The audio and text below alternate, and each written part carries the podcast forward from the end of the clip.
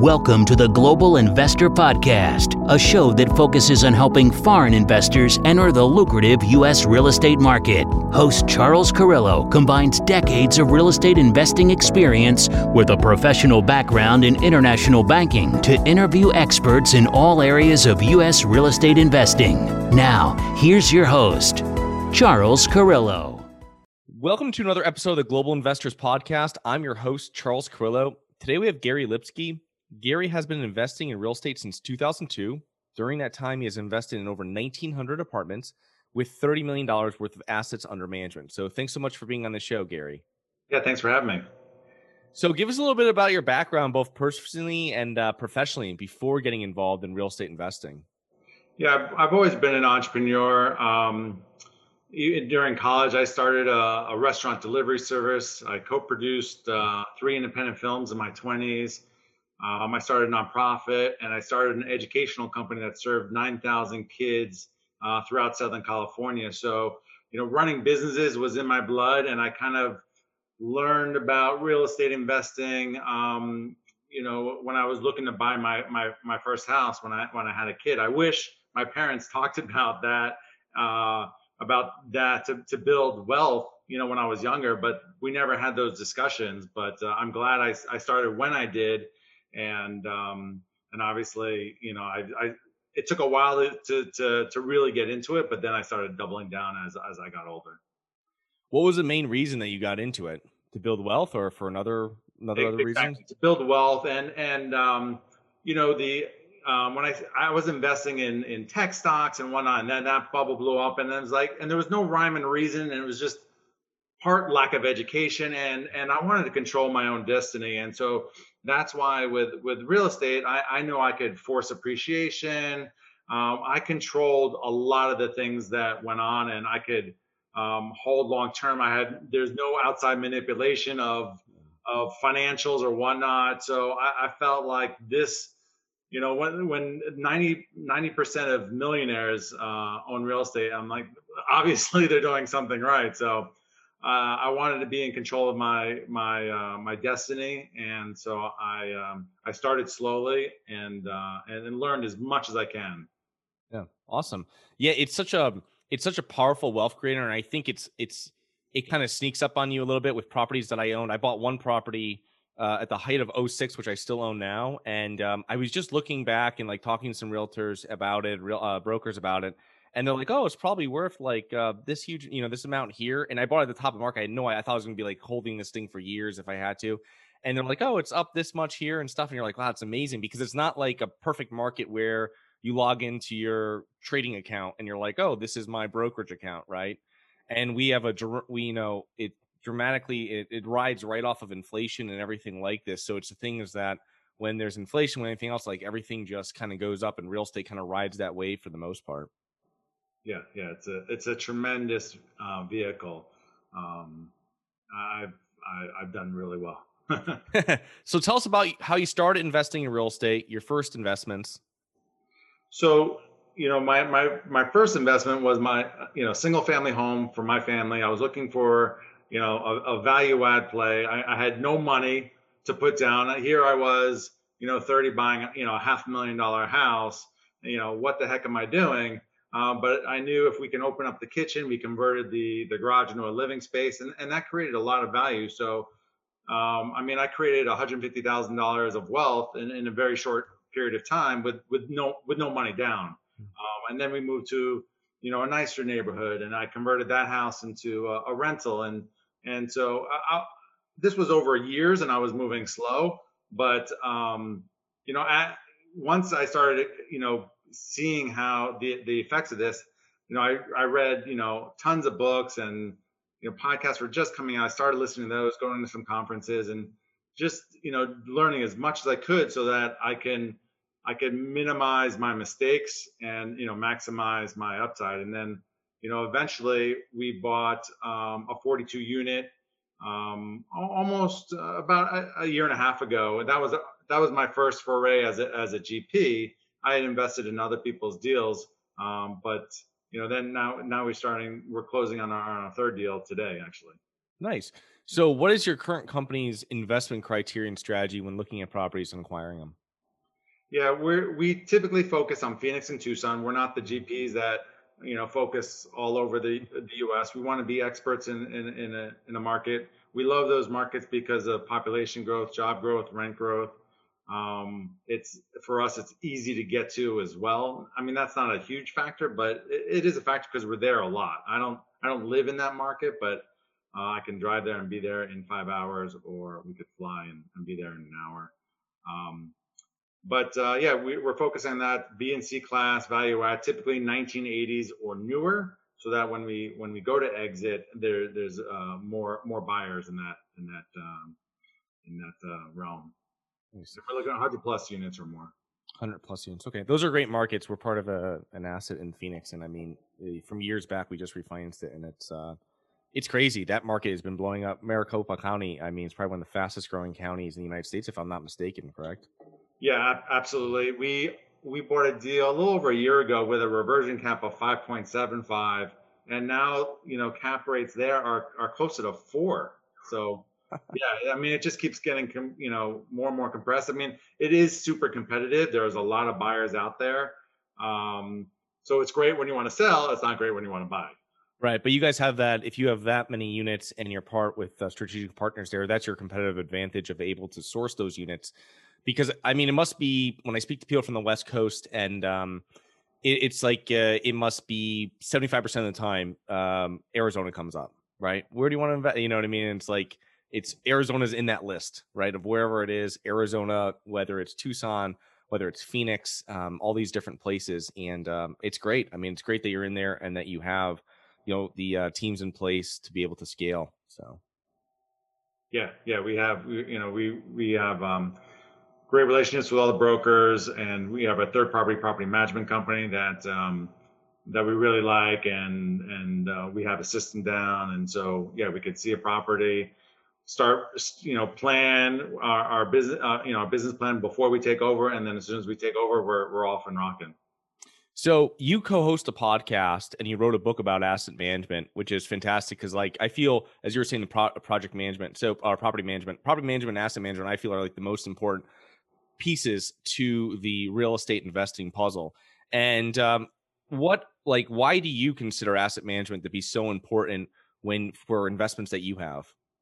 Yeah, it's it's you're, you're managing, you know, the, the asset. Just because you you have a property and, and a third property property management company running it they they manage you know it could be as little as 10 properties to hundreds of properties. So you've got to make sure you know you're managing your store and you know you got to be able to push them and, and analyze all the data uh, because they're not going to analyze it the, the way you do you know. So we break down every task um, so we could see where the bottlenecks are and if you know if we can improve every little piece over time that's going to turn up a, a huge you know value to our property so you know it's it's funny when we start off that they've never man, you know, looked at the data the way he, we have before, but they they get into it and they, you know, they really rise to the occasion and uh, and understand the things that we're trying to achieve pretty quickly. So, what KPIs do you track, and do you suggest other other uh, investors to track in their businesses? Yeah, there's there's so many KPIs. Obviously, one you know you start with NOI, but you know occupancy, pre-lease um, what we do also is, is break down tasks. So for, for leasing, we look at uh, leads, appointments, showings, applications, and, uh, and leasing. So you, you break down each task and um, you want to see, you know, if, if you've got, you know, 50 leads and only 10 appointments. So what, what's happening there? Are we, are we responding um, to their, to their emails or phone calls right away? Um, you know, we'll do secret shopper reports to see if they're if they're communicating really well and selling the uh, the um, the units. Um, and then and all the way down the part, you know, if, if there's tons of applications but not enough leases, you know, where where's the problem there? Are we are we overselling? Are we not um, making sure that they are uh, capable of renting it beforehand? You know, all, all, every every aspect you want to you want to break down. Um, we look at renewal retention. That's a that's a big one mm-hmm. because if people aren't aren't uh, renewing, then you know your community isn't very strong, and so you need to have better community events. Is there is are there a few tenants on the property that are, are pushing people out? Um, so there, there's a lot behind that renewal retention that's really important because if you if you have a high um, um, if you have a low renewal retention, that that costs a lot of money yes. because you have to do unit turns and whatnot. So that that's a really important one that I don't hear a lot of people talking about. Um, you also want to look at projected uh, occupancy rate 60 days down the road. So um, you know, do you have a lot of renewals coming up, and and are are those renewals evened out throughout the year? Um, do you are, are you aggressive enough on reaching out to uh, people that are up for renewal two three months down the road so you can you can plan in advance? Um, you want to look at lease units available uh, because you can adjust the rents. It's not just well, I want to raise rents 25 on all the different units or reduce rents $25 for all the units if you're not you know if you're not leasing. You want to see which units are performing better than others and and what do you need to tweak to to maximize that um, the leasability for all the different units? Yeah for sure. The a couple things to highlight there the staggering leases when you're doing the value add is extremely important. So it's it's very important that you have that so when you start doing going through and renovating these units that um, you don't have uh, 20% of your units that are now having to be renovated and are offline. The other thing too you said about the turnover, it's extremely important. The turnover is one of the most expensive uh, costs when operating in multifamily. I feel, and I mean, it's something that, like you said, just if you can minimize that just by a week here or you know a few days here or something like this. I mean, especially in these larger complexes, the, the uh, what happens to your NOI is is really a, a dramatic effect. It's crazy. Yeah, if you if you're really on your KPIs and and and reducing all the downtime and, and maximizing your occupancy, I mean, you know just a little bit has a huge a huge value to your property when you go to sell it. So that that's what real asset management is is is is what you know pulling all the different levers and and tweaking it so you can maximize it. And it could it could mean a million, two million, three million dollars of value, which is huge.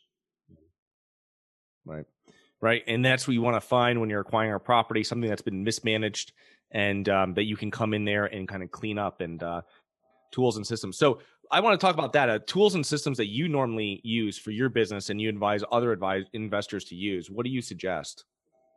Yeah, um, well, we have this um, Excel spreadsheet that uh, is for the weekly report for our manager. That's really involved, and it's it's a Google sheet. So um, you know they'll give us the link every week and we'll go check it. And it's it's really detailed and and customized to our needs.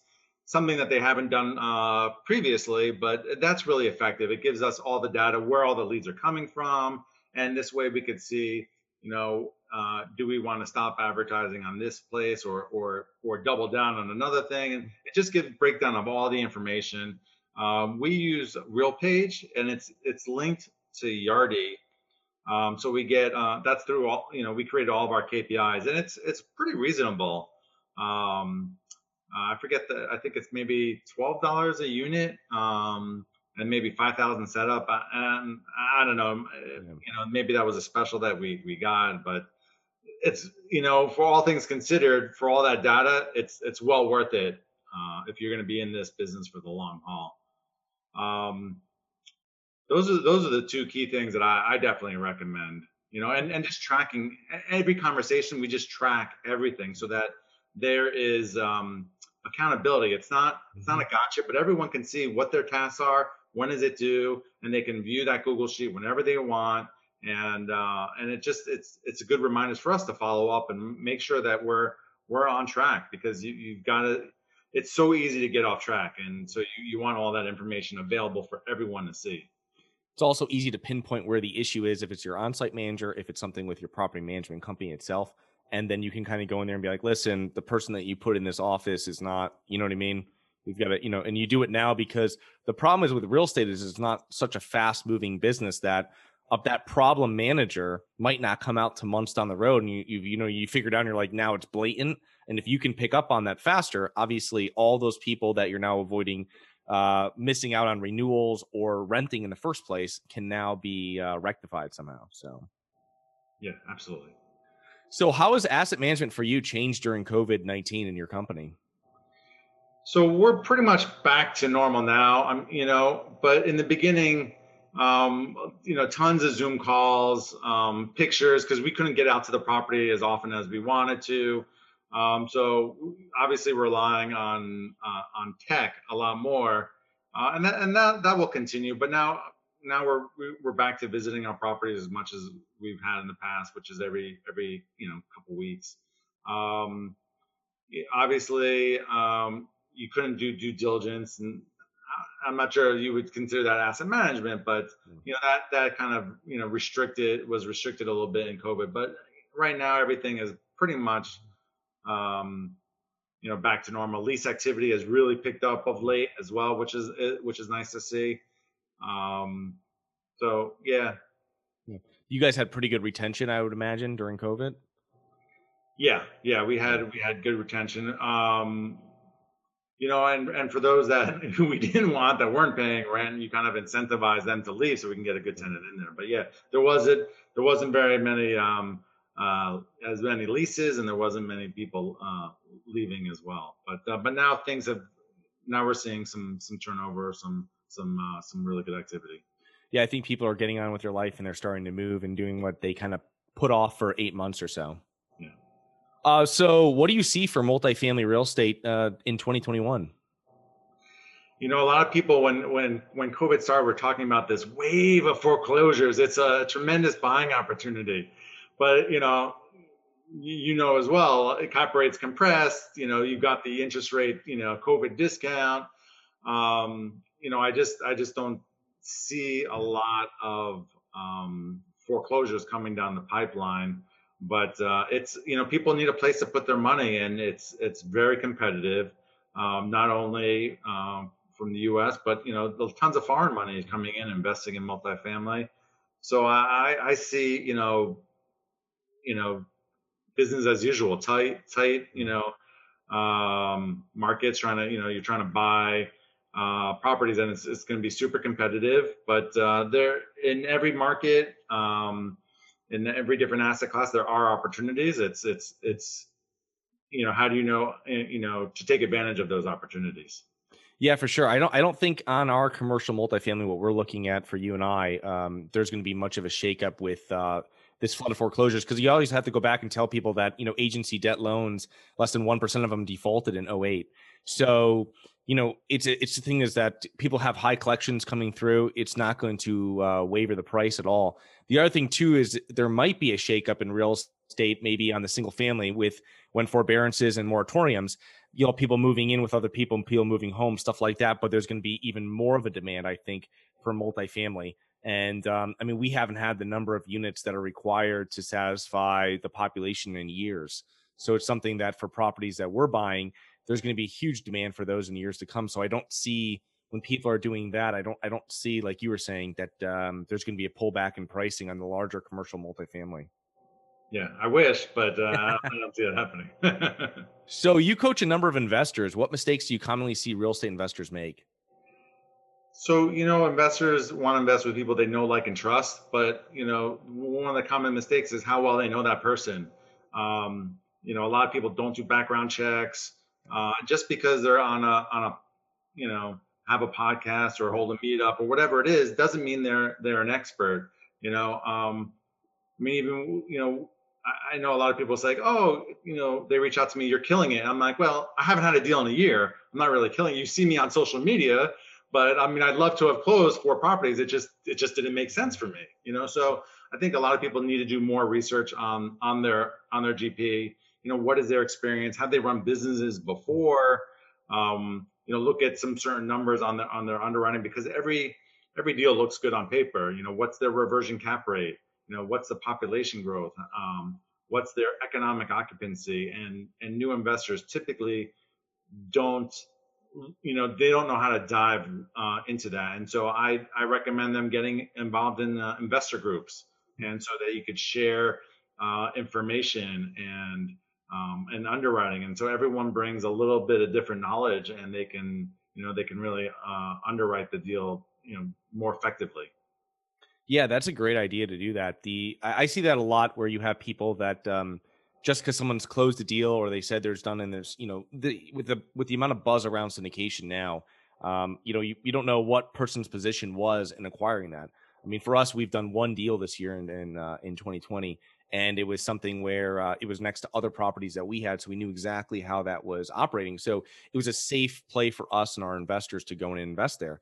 And um, you know for 2021 you always want to do more deals and stuff like that but if it if it doesn't meet a criteria to to effectively handle our strategy, then you know you can't go in with it. I mean, that's where you're going to have problems with not obtaining, uh, reaching any of the goals and uh, returns that you've you've set for your investors.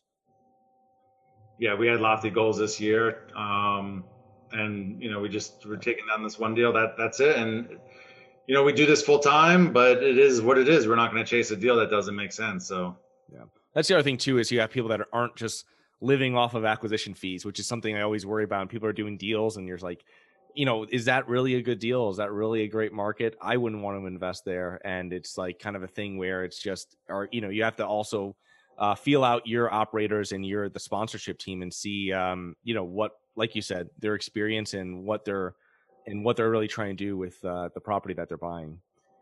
Um, what do you what do you think are the main factors that have contributed to your success, Gary? Uh, well, definitely consistency.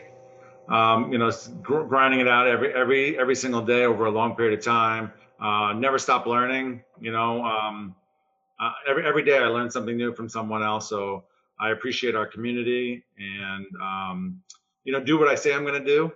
And then the last thing is um, uh, um, oh, never overpromise yeah. never overpromise because a lot of people are overselling their deals or whatnot and you know i make you know i educate them here this is what we're doing but you know if you want in you know but i'm not going to say this is the greatest deal of all time. This is these are the facts these are the numbers. If you want in we'd love to have you. If not then you know so be it. The other thing i don't see people do sometimes is they don't um, communicate to their investors about the first six months or nine months of a project where listen it takes 90 days or or 45 days for me to figure out who's in this property if it's really badly mismanaged and then all this kind of stuff. I mean, it's a six month initial stabilization period where you're getting vendors in, vendors out that were from the previous owners and all this stuff.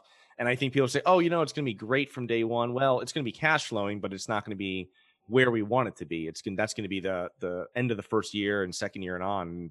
And they don't say that and that's another thing too that's kind of a red flag when i'm looking at deals because i've invest passively and obviously as a general partner but um, so how can listeners learn more about you and your business gary?